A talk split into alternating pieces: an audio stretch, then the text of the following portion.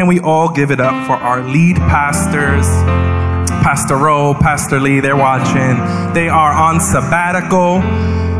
You know, that means this is like when the parents, you know, go away for a couple weeks. That's it, guys. We having a house party.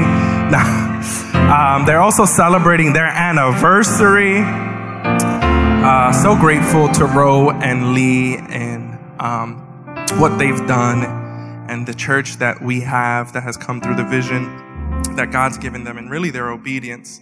Uh, one more time for our pastors. We love you.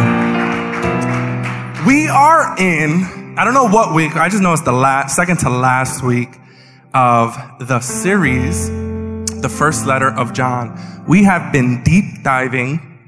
We got our Bible nerd hat on tight. We've been deep diving in this letter. I can't breathe through my nose, so I'm gonna be a little out of breath at times, guys. Don't judge me. It's not because I'm gaining weight, all right? Don't be like that. Ruben, you wouldn't be out of breath if you were doing some laps. Don't do that, okay? Keep your comments in your brain.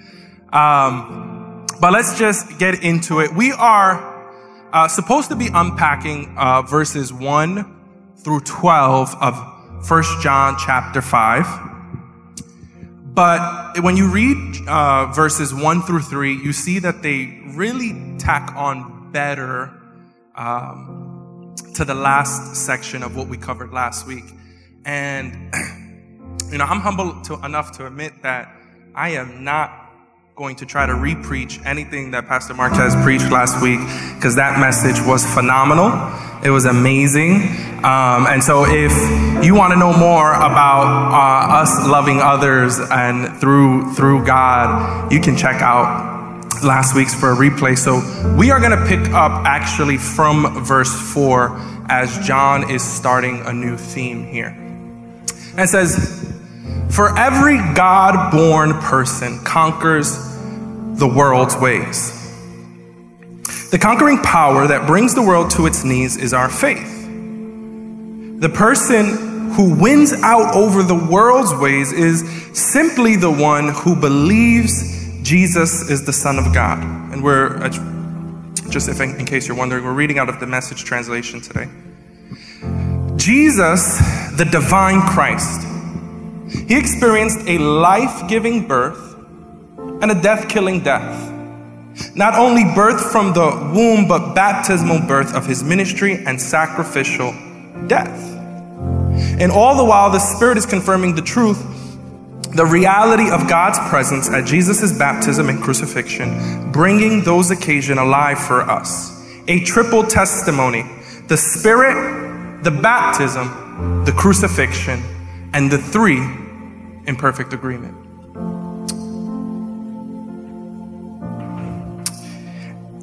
If we take human testimony at face value, how much more should we be reassured when God gives testimony as he does here?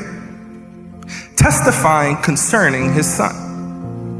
Whoever believes in the Son of God inwardly confirms God's testimony. Whoever refuses to believe, in effect, calls God a liar, refusing to believe God's own testimony regarding his son. This is the testimony in essence. God gave us eternal life. The life is in His Son. So whoever has the Son has life. Whoever rejects the Son rejects life. Could you guys bow your heads, close your eyes for a moment as we pray? And as I open my water bottle. Lord, we just thank you for this series that we've been in. And I really just ask that your presence be forth right now that you will speak to your people. And, you know, regarding whatever situation they may be in today, Lord, even, Lord, that you may talk to them, whatever, you know, this message has its topic, God, but you know their heart, so that you may touch them as they hear. As they're here to hear from you today, God, not me. In your name we pray. Amen. So, as you know, you know, that beautiful lady that was here just a moment ago is my newly, I don't know, I'm newly married. I'm a married man. That's it. Marlon said, Marlon, every time he sees us, like, I can't even talk to you the same no more. That's it. What are we, what are we doing here? Um, Uh, so I'm newly married and it's, it's new. Like there are things that I'm learning about being married. Where are, where are veteran married folk at? Where, who, who been there? You know? Javi, Javi, how long, Javi? 16 years. Sheesh, we got people who are 16 years old here. You've been as, you've been married as long as Bishop's been alive. That's crazy. I've been married going on a month now. Uh, and I'm learning things, mostly about myself. Like, I've been learning things that I thought I knew that apparently I don't. You know, I thought I knew how to dry myself when I get out the shower. I'm wrong. Apparently, apparently that is just not the case. Uh, Yvette, you laugh too loud at that. Here's, here's things that I thought. So see, I'm a deep thinker. Like I, I be deep in thought, you know? And apparently, apparently, I'm such a New Yorker that I don't just talk with my hands. I think with them too. But I didn't know this. Yeah, this whole time I had no idea. People could tell when I go in deep in thought. Now, no, my wife, there's just something about living with someone 24 7. They just can observe things about you that you didn't know. Like we will be mid convo. She'll look at me. She'll go, where'd you go right now? Come back. Come back. Where'd you, where'd you go? Come back here. Or I will be deep in thought. We're driving and I'm deep in thought. You know, sometimes you got to rehash those arguments with someone. Sometimes it's the person that you're with. You rehash, you're making a good point, and I'll hear this from, you know, I'm in La La Land and I just hear this from the other side of the car. Who are you talking to right now? And I'm just like, could you leave me alone? Could you just, I'm, I was in a good point right now. Could you leave me alone right now? She's like, all right, whatever. Just tell whoever it is that I say hi. And so here I am thinking that like, you know, when, when I'm in thought, I'm just here. But apparently there's this whole movement that I'm doing. This next thing, really it comes by way of this. See, I thought, my whole life, I thought that good night meant good night. You know, like when you say good night to someone, it's like, all right, have a great day. Talk to you next time. Good night. And so silly me entering my marriage thinking that when I lean over and look to my spouse and I say, I love you, sweetie good night. And she looks at me and she says, I love you, sweetie pie. Good night. That that is the end of the day. That's the end of the conversation. I'm going to roll over, go to bed. No, that is not the case. Five minutes later, and it always starts the same. Always starts the same. Oh, I forgot to tell you. And there is a whole monologue of, oh, I forgot to tell you. And this, this can happen throughout the night. It can happen at any point in time. I have gone to use the bathroom, come back in the middle of the night thinking she's sound asleep, and I hear, oh, I forgot to tell you. It's like, I thought we said goodnight. Can you remember in the morning? Like, please. And it's not even fair because apparently, listen, you know how people say I can do this in my sleep? I am so com- committed to talking that I can do it in my sleep. And I do do it in my sleep. She will talk to me while I am knocked out. And Dream Ruben talks back. Here's the problem though. Dream Ruben doesn't know what's going on in the real world. Dream Ruben is dealing with dream, dream world things. Dream Ruben got dream world problems. Dream Ruben, sometimes the other day, Dream Ruben was on Google. And she's talking to Dream Ruben. She's like, how's your day, Dream Ruben? Dream Ruben goes, I'm looking it up right now.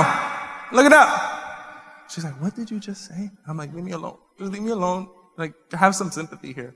Literally the other day, um, literally the other day, like, think two days ago, I wake up and I hear her. She just goes, Did you figure out your trauma? I'm like, ooh, I got her, because that makes no sense. What is she talking about? She's knocked out. She's talking in her sleep. You know, I'm looking for my phone. I'm like, I got her. And I see that she's actually fully conscious and she's talking to me. And she's like, Did you figure out your trauma? I'm like, this is a really deep conversation to be having so early. She's like, well, you were talking about it all night. Apparently, Dream Ruben goes to dream therapy and was letting some stuff out in the middle the, I didn't even know. I was like, I forgot. Awake Ruben blocked it out already. Um, so apparently I talk in my sleep, been alive 28 years, never knew I talk in my sleep. I have full blown conversations. I thought I talked too much awake. Um, and I'm also learning the depths of my memory. Well, really, the lack of it. Like, I always knew I had bad memory. Amanda has shown me that it's worse than I thought. And the problem is, is I'm arrogant and she's Puerto Rican. You know, so like sometimes she'll she'll tell me about an event that she has not told me about. She'll be like, oh yeah, I can't that day because I'm going, I have a wedding to work. And I'm like, you know, me, the pastor that I am, you know, I'll sit down. I'll be like, hey, honey, you know, I just want to give you some feedback here. You know, it's great that you're doing the wedding. Uh, that's amazing. But I just feel like, you know, communication is a very important thing in this relationship that we're doing, you know? It's, it's vital. And I just want to give you some feedback for future reference. It would be lovely if you could just communicate that ahead of time, not, not so last minute, you know, so I could be prepared. You know, and like I said, she's Puerto Rican, so she'll let me finish, even though I'm wrong. Um, she'll be like, okay, that's cool, because I did. I told you last week, I told you Tuesday. I have a text message. She'll start pulling out. I have a text message. It's also on our shared calendar that you suggested that we use. So I, I did. I did tell you. Uh, we, it's so bad that literally like I've, you know, I have this message prepared and it's already happened twice today. I was frantically looking for my phone. Like, I don't know where I put my phone. Where my phone go? Right away she goes, it's under the laptop like I just told you it was. And then we're on the way to church and she's like, where are you going? We have to pick up Natalia. And I'm like, you didn't tell me that? She's like, I literally told you three times. I'm like, that's crazy. You're living my anecdote. we are in the place and I'm just accepting things about myself, learning about myself in a way I didn't know. And really, I have this hunch that if you're married, that's just the dynamic, right? Like it is, if you're a wife, your relationship is you telling your husband things that he swears you never told him. Well, I heard unmarried people. Mm-hmm. That's how real it is. I swear, I'm like, you're gaslighting me right now. This is not true. This is a lie. I rebuke this. I really like feel like there's no way. Like that's how bad my memory is. And then she'll put out a calendar, and I'm just like, I'm sorry. But we're at this point, a month in, we've learned that just Amanda reminds me about things that she's reminded me about. And this is what we're accepting. It's like reminders for reminders. And I mentioned that, and I, I'm going to use this as a segue here because this is where we find ourselves in the letter of John. John's community, this church that they say may have been Ephesus, or in Ephesus, has just had a crisis. They've just gone through a crisis. And he is reminding them, these five chapters are him reminding them of things that they know. And it's actually a very seemingly repetitive document because he is wanting to reaffirm and let them know of things that they've been told, but what he wants to do is ground them amidst uncertainty and amidst doubt. And, and it's what I want to do here today. I want to address any of us who may be in that place. And maybe you're not in that place today, but maybe a week from now, maybe months from now, maybe years from now. This is a message that you find yourself turning to. And I want to remind you of what John reminds this community. And this is the reminder. This is what he opens with in, chapter, in verse 4. He says, Every God born person conquers the world's ways. The conquering power that brings the world to its knees is our faith. The person who wins out over the world's ways is simply the one who believes Jesus is the Son of God. This is John's epic reminder. Just want to remind you that the one who's placed their faith in Jesus is the one who's conquered the world. The NASB says in verse 4 For whoever has been born of God overcomes the world. And this is the victory that has overcome the world our faith. The title of today's message is Faith is How You've Won. One. Because John is talking about a victory that is established, not one that we strive for. It's not faith is how you will win. Faith is not how you're going to get through this. Faith is not how you overcome. It's faith is how you've overcome. This is the victory. Your faith. Your faith is how you've won. And before I can unpack that verse, I really want to unpack the preceding verses because what John is trying to do, he's in debate mode. And what he wants to do is not just leave this as a statement. What he goes on to do in the rest of this section is fully convince them of what he's saying. And to do that, he starts, of course, with Jesus. In verse 6 through 8, he says, Jesus. Anyone who simply puts their faith in Jesus, and he goes, Jesus, the divine Christ, he experienced a life giving birth and a death killing death. Not only birth from the womb, but baptismal birth of his ministry and sacrificial death. And all the while, the Spirit is confirming the truth. The reality of God's presence at Jesus' baptism and crucifixion, bringing those occasions alive for us. A triple testimony the Spirit, the baptism, the crucifixion, and the three in perfect agreement. I love that this is where John goes after telling them their faith is their victory. He's like, let me remind you what your faith is in. Well, not, not let me remind you what your faith is in. Let me remind you who you believe in. Let me remind you that you don't believe, it's, it's not what you believe. You don't believe in a doctrine or a dogma or a good teaching or a preaching. You believe in a person. You believe in Jesus. And he talks about the testimony of who Jesus was, the Son of God. And he seeks to affirm who Jesus was because everything we believe is built on and predicated on the identity of Jesus being the Son of God and the crucifixion where he defeated death and rose again. And I love that this is where he goes because it's not about church. It's not about what you do. It's not about what you should have known better. It's not about who you know, what you ought to know by now. It's not about where you ought to be by now. It's about who you've placed your faith in. It's about the who. It's about Jesus. That's where true life is found, and this is where John starts. And I love it because oftentimes, as a preacher, especially a preacher of Kuhau, you get this pang, as, as you know, there's always critiques of the church, but you get this pang like, are we being redundant when we talk about the grace of God? Is it, is it trite at this point? Like, how many times do we have to tell people the grace of God, the grace of God, the grace of God, the gospel, the gospel, the gospel, the gospel? It seems redundant sometimes. It seems trite. They look to churches and they say, don't keep preaching the gospel. You need more substance. But for John, amidst a community who was doubting, he found the gospel necessary. For John, this is where he starts. He says, Faith is your victory. Let me talk to you about the gospel, about who you believe in. For John, it was necessary. And I think, church, like sometimes it may become repetitive, sometimes it may become re- redundant. But if there's one thing we won't stop preaching, is that Jesus was the Son of God and Jesus came to set us free. And through his death and resurrection, we are adopted sons and daughters and we are set free.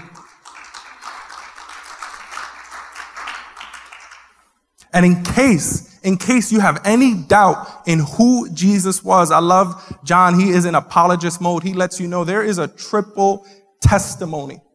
He refers to the baptism scene in which you see the Holy Spirit descend like a dove, affirming who he is. But not only that, you hear the voice of God saying that this is my son who I'm well pleased. This is John saying, hey, this ain't us. This isn't a new uh, Pharisee or Sadducee or, or division of Judaism. This isn't something that the elders got together and no, no. This is an encounter with the Son of God, whom God has testified about. And then he goes on in verse 9. He says, If we take human testimony at face value, how much more should we be reassured when God gives testimony as he does here? testifying concerning his son. Whoever believes in the Son of God inwardly confirms God's testimony. Whoever refuses to believe, in effect, calls God a liar, refusing to believe God's own testimony regarding his Son. This is the testimony in essence. God gave us eternal life. The life is in his Son, so whoever has the Son has life. Whoever rejects the Son rejects life. It says if we take human testimony at face value, there is a TikTok, there is a YouTube video for everything that you want to believe. If we take human testimony at face value, how much more? Other translations, how much greater is God's testimony? This is, the, this is the kind of church we strive to be, church.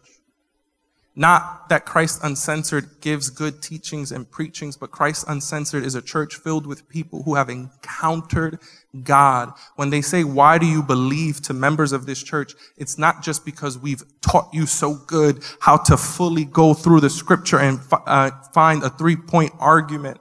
Those things are great. But ultimately, what John is saying here is, this was the voice of God. He's not talking about his own credentials. He's not talking about his own account in this moment. He's saying this is something that God has testified on. And I think in this context, of course, he's talking about um, Jesus. But I think for us here, many of us here, I'm looking at the crowd that's here, we're here post having placed our faith in God, faith in Jesus. And so we're here. But so often that's not the testimony that we have trouble believing. I think the testimony we sometimes have trouble believing is the testimony that God has made about us. Like, are we trusting God when we doubt the things He's declared over our lives? And I've, I've been there. And I know that, that there, it's a struggle at times. I've been there um, being told that I would be a pastor. I've been there um, just knowing my future and, and just even forgiveness, right? Like that's the, Jesus died to take away my sins. And it's like, Lord, but do you really forgive me? And I've treated forgiveness like a loan. Like Jesus died to take away my sins, but I have to pay that back. I remember sitting in a counselor's office and she, she said, I think I've said this before, she said, Ruben, does God like you? I'm like, the Bible tells me so. B I B L E. She's like, no, Ruben, does God like you? I know he loves me. She goes, but does he like you? And I go, I know he loves me. But do you believe he likes you? Like he likes who you are? I go, I don't, I know he doesn't like the things I do. She goes, but do you believe that he likes you? And I said, I know that I'm supposed to. But I just, I just don't see how he could. I think that's true for many of us. It, it, they say that people who struggle with faith often leave the faith um, actually from an emotional place, not an intellectual place. That it's an emotional reason that we leave. And, you know, there's so many reasons. And I think it's the same thing here. The reason we struggle with faith in what God has said about us and what God has spoken over us and who God has said and who God has said we are is because of our emotions. It's not a battle that's here. It's a battle that's here. Because I know it. You know, like sometimes a prophet, somebody prophesies to you, you get slain, you're on the floor, they got the modesty blanket on you, you are done. And then two days later, you're like, waiting for a prophet, that same prophet to be like, hey, wrong person, actually. Um, I meant that for somebody else. I had the, God had the wrong number, my bad. Just unsent. Like we're, we have like spiritual imposter syndrome. And we live for prophecy after prophecy, or, or, you know, I, I know Marquez tells a story, Pastor Marquez tells a story of how he was coming up, coming up, and, and it was like, I've, I've already spoken to you. And I remember being there. Like I would live like, Lord, give that person a word for me. Because the things that he had already uh, told me in my heart, I did not have enough strength to believe were true. I think we struggle because it's surreal. Like, it really is the too good to be true news.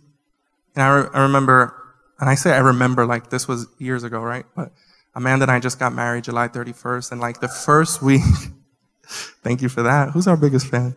Um, Betsy, of course. Um, the first week, you know, I was just saying wife to, cause just to get used to saying it. I was like, hi wife. You're my wife. Hey wife. What up, Mrs. Remedios? And she's like, hi husband. And we're saying it, but it just sounds so weird. It's like, you're my wife. Like the first couple days, I was like, you're my wife. And she's like, yeah, I know, baby. I know. I signed the papers. I know. Said the vows. I'm your wife, yeah. Like, it's just, that's like, you know, and, it, and you know, if you, anyone who knows our story knows like this is something we've wanted for so long. But it's so surreal. And even now, like a month in, the, it's not as intense, but every now and then, literally the other day, I'm like, oh snap, I was just really into this show. I totally forgot I had a wife for a second. I was like, that's crazy. Like, this is just day and night, huh? You don't go nowhere. She's like, unfortunately, no. I'm just like, it's a surreal experience. And I feel like the gospel is just like that. What God has declared over our lives is just like that. And in many ways, it's scary. I've been a husband. Uh, no, I have not. I've been a boyfriend. I've never been a husband before. And the newness of this territory is scary because I know how to fail as a boyfriend. I don't know how to fail as a husband. Like we've said, vows.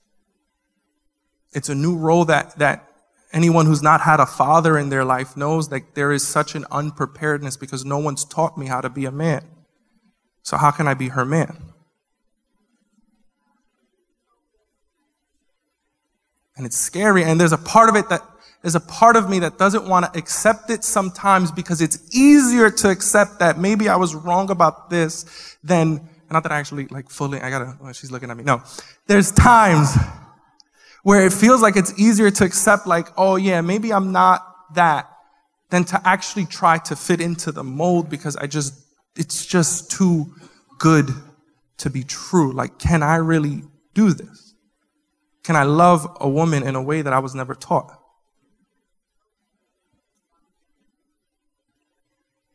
And we look at the gospel and it's like, can I really, like, I know that you're saying I'm the righteousness of God, but can I really be the righteousness of God?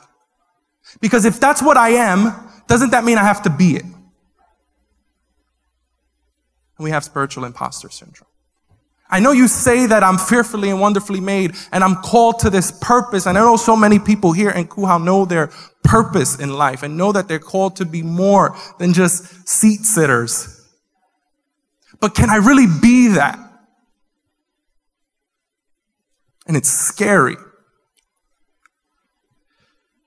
We're in disbelief sometimes because the good news is just like, who am I to, to deserve that? I don't.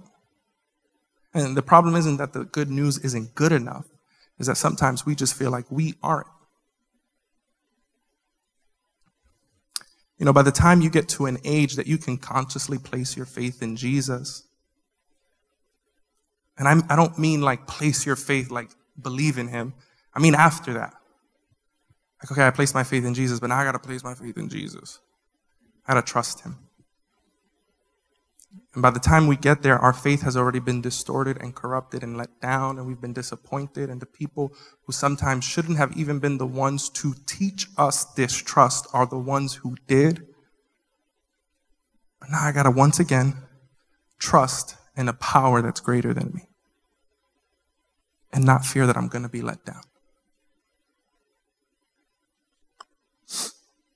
I just want you guys to know that it's not about your ability to believe. It's about God's loyalty.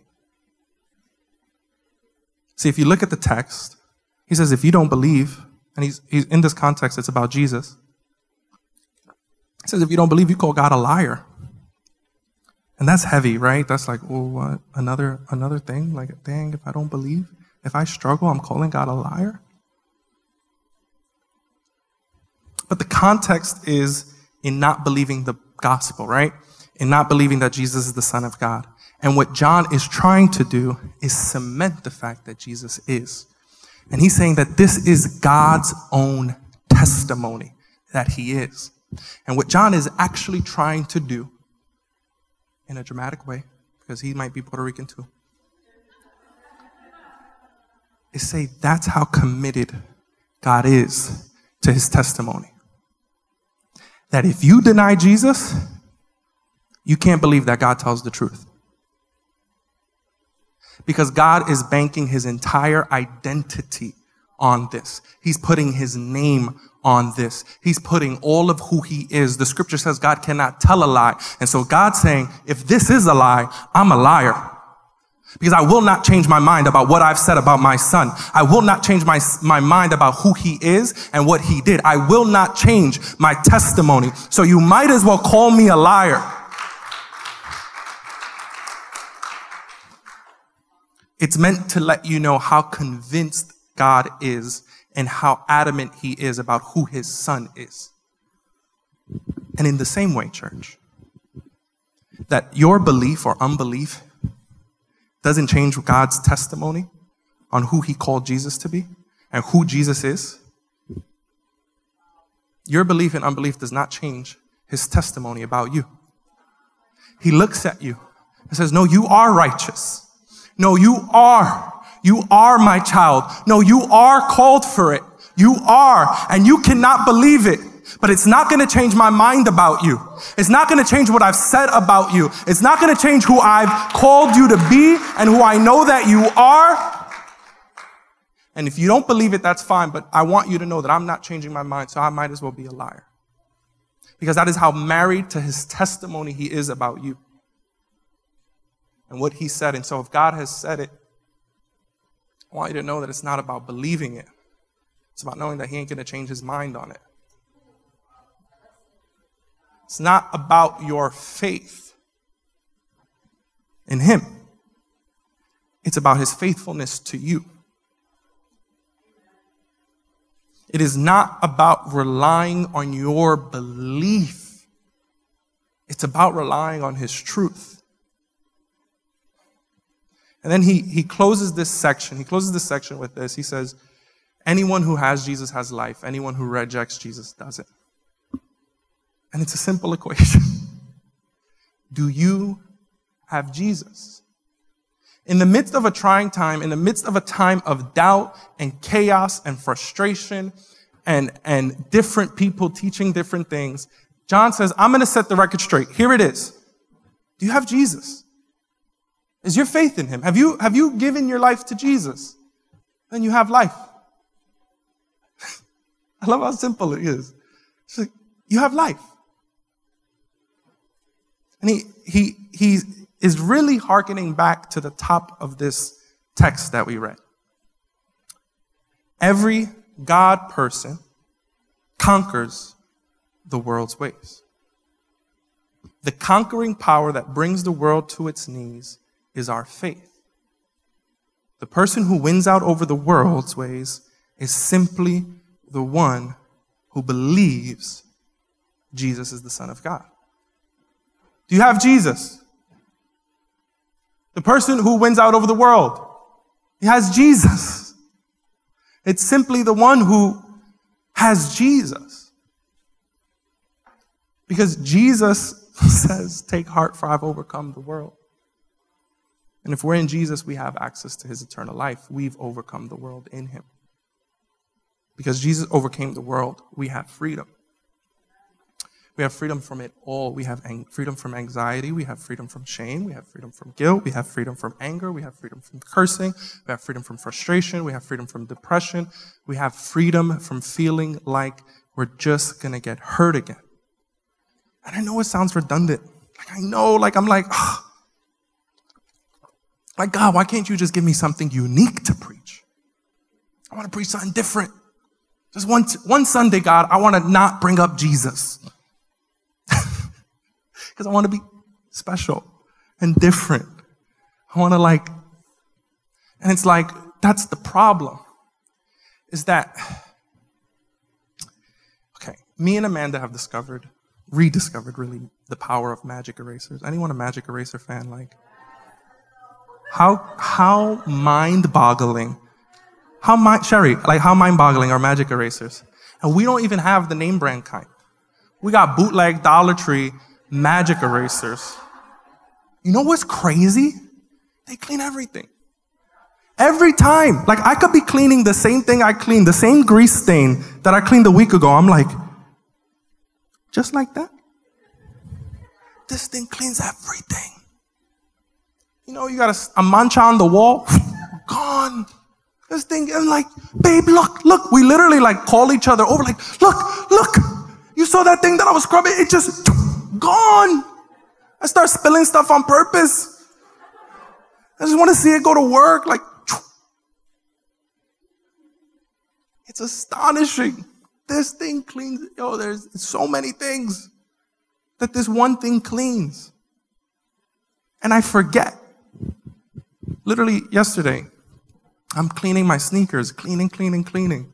After 30 minutes of cleaning, you know, was perfect timing. My darling bride, she goes, Why didn't you just use a magic eraser?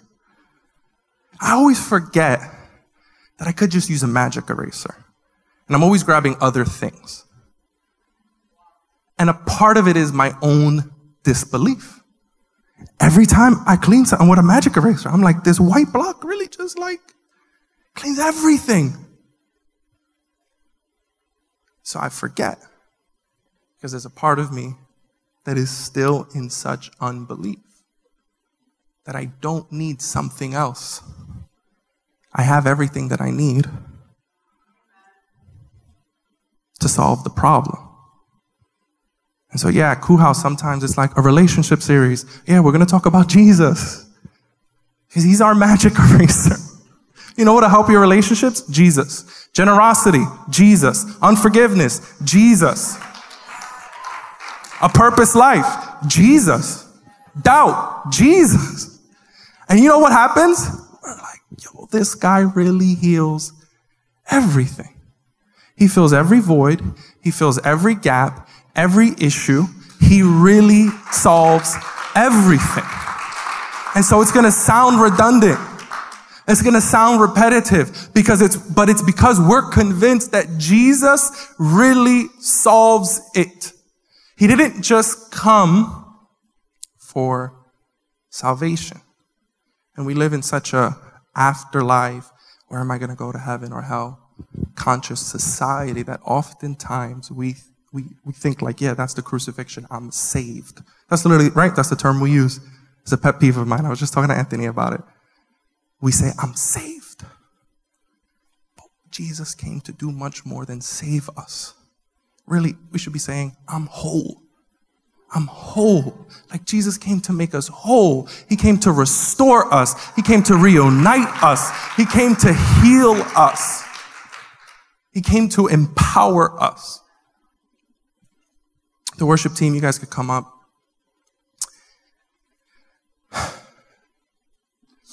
The reality is, you know, uh, it really is astonishing that it's Jesus. And again, like I'm telling you, like I'm always in disbelief. And I love that this text, how it words it, it says that our faith brings the world to its knees. In other words, how we overcome. But I think about that and I'm like, yeah, and I think we drop to our knees too. We drop to our knees in gratitude. We drop to our knees in mercy. We drop to our knees in praise. We drop to our knees in the very wonder and awe and astonishment of what the gospel is. Because the gospel isn't just that you're saved, the gospel is that you're victorious. Faith is how you won. That day that you had that little inkling of a feeling of an encounter and host team had to get the Kleenex out. You just Jesus, I'm, I'm trusting you. That's it. You won. You won. And I think as we get older in the faith, we kind of become cynical and it's like, oh, I need something else. I need something new. And like, there are things that are great. If you know me, I tell everybody I talk to, go to therapy. but the foundation is Jesus. Faith is how we want. How do you keep going even though you can't see a light at the end of the tunnel? You have faith in Jesus. How do you get through another day of this? How do you get through another agonizing day of this? They hurt me again. They said this again. I'm disappointed again. I just don't believe in myself again. It's Jesus. There's this equation that we share often at this church. Ever since we preached it, Jesus plus nothing equals salvation. And as soon as we posted that clip, you know, all the commenters came out. Nobody from here, so I'm proud of you guys. like this equation is wrong. It's not just Jesus plus nothing. You need Jesus plus absolute repentance, Jesus plus absolute just confession, and Jesus plus you gotta, you gotta. And they were wrong. I'm just gonna say, you guys were wrong. Comment on this. but I do have to say a PSA.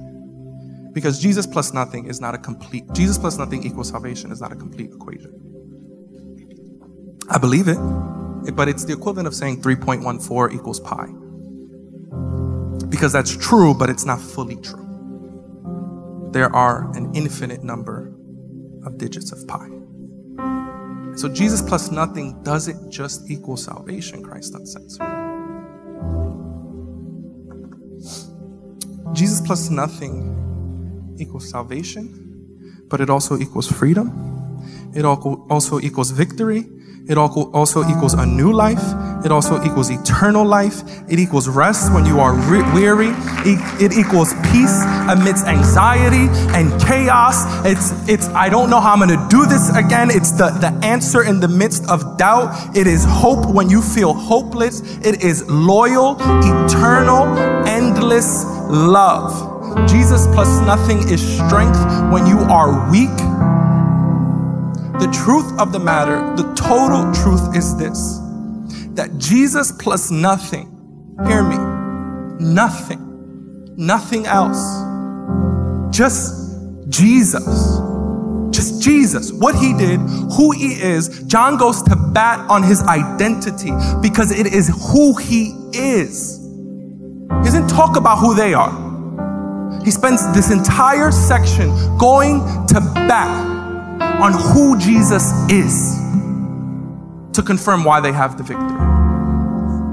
And it is Jesus plus nothing equals everything you will ever need. Jesus plus nothing. So maybe you're hopeless today. Maybe you're anxious today. Maybe you're bitter today. Maybe you're happy. It's not just the bad things. You need Jesus in your joy. Maybe you're grateful today. You got Jesus. And it doesn't matter, church, and I, I really wanted to speak to doubt today. I want you to know that it does not matter how much you doubt this thing. It does not matter if you think you deserve this or not. Because Jesus didn't come when the world deserved it. He came because we were desperate. He came because we needed Him. When you, when you look to God and it's too good to be true and it's like how and how and you say why, it's, it's just because He loves you. It's because you need Him. Not because you deserve it, not because you can earn it, not, not because He goes, you're worthy now. He just looks at his son and he says, Because he's what's necessary. And he looks at you, church, in spite of your disbelief. He says, You're mine. You are my beloved child. And whatever situation you may be in today or find yourself in later, I want you to know that your faith is how you won. Not how you're going to win. Not how you will get through this. No, your faith is how you've already won. Because your faith is in Jesus. the one who's won it all, the one who's conquered it all. The earlier scripture says, if you are in him, that's it. Are you in him, church? Can we stand on our feet? Here's what I want to do. I want us to, of course, as always, give an opportunity to anyone who wants to do that today, who wants their place to place their faith in Jesus today. Maybe you don't know him, and maybe you're like, I just want that. Um, but I also want us to recommit, almost as if you've never believed before. Like I want to replant my faith in Him today. I just want to read, like, yeah, Lord, my faith is in you. It's not in me. It's not in what happens tomorrow. It's not what's been on my mind these last few weeks. It's on and in you. So we're going to say the same prayer today. We're just going to say it together. Jesus, today I place my faith in you. Thank you for your forgiveness. Thank you for your love. And thank you for the victory. In your name, Jesus, we pray. Amen and amen. Come on, Christ Uncensored. We're going to sing that He is worthy of our praise. We're going to sing that He is worthy of it all. Come on, church.